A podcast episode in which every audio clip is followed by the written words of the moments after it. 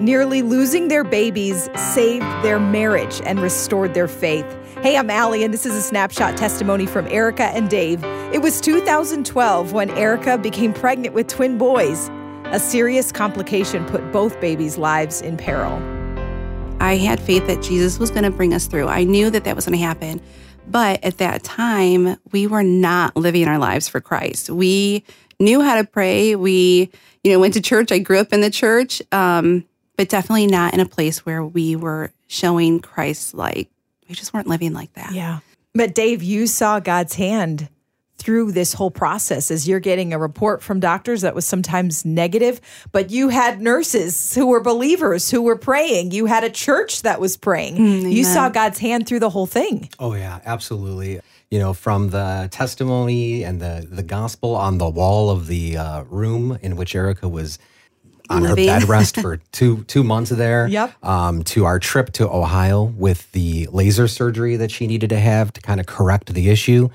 Definitely, God's hand was all through that entire journey, paving the way for you know what we were praying for. You know, yes. a successful and hopeful outcome.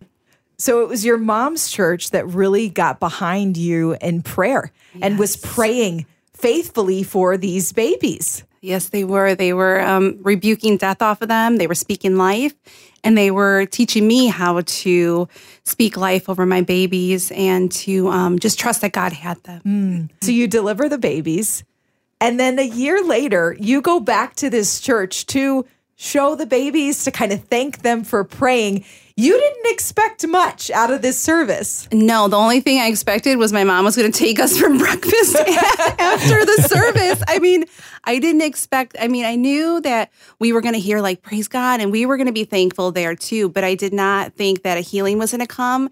I did not think that, you know, we were going to be touched the way that we were touched during mm. that service. What do you mean? What was touched that day? What was stirring oh in you? Goodness. So for us, we were at a place in our marriage where, you know, we had two new babies. We were tired. We were financially stressed. Um, we had a toddler. So it was a little hard on us. So a lot of arguing and marriage stuff was just so heavy for us. So mm. that day when we went in, the service was, I believe, about marriage, and the pastor asked people to come up who needed prayer for their marriage and yeah. for healing in that.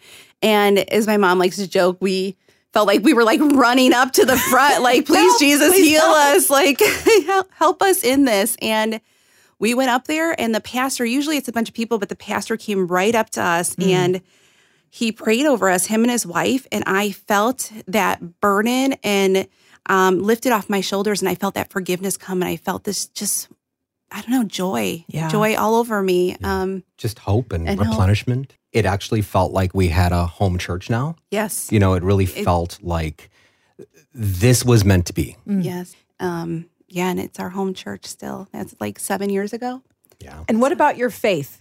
I think just the different things that were kind of laid out, um, the fact that this church was praying for us and, you know, strangers, you know, perfect strangers praying for us, people we didn't know, an entire church, um, just the love, you know, of Christ kind of shining through mm. and just this kind of strong calling for us to kind of uh, get closer, get closer yep. To God and to just, just to dig deeper it was a tough road getting to a restored marriage and restored yes, faith. Worth yes. it?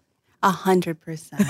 We have our issues, right? We still were married, right? So we're going to have things, sure. but it's much different. Like we're able to talk through it, and the the arguments and stuff are very, very rare. Mm-hmm. Um, I don't know. I just I love him so much. The love I feel for him is ten times more than I did when we first met, and we've just we've grown so much. Yeah.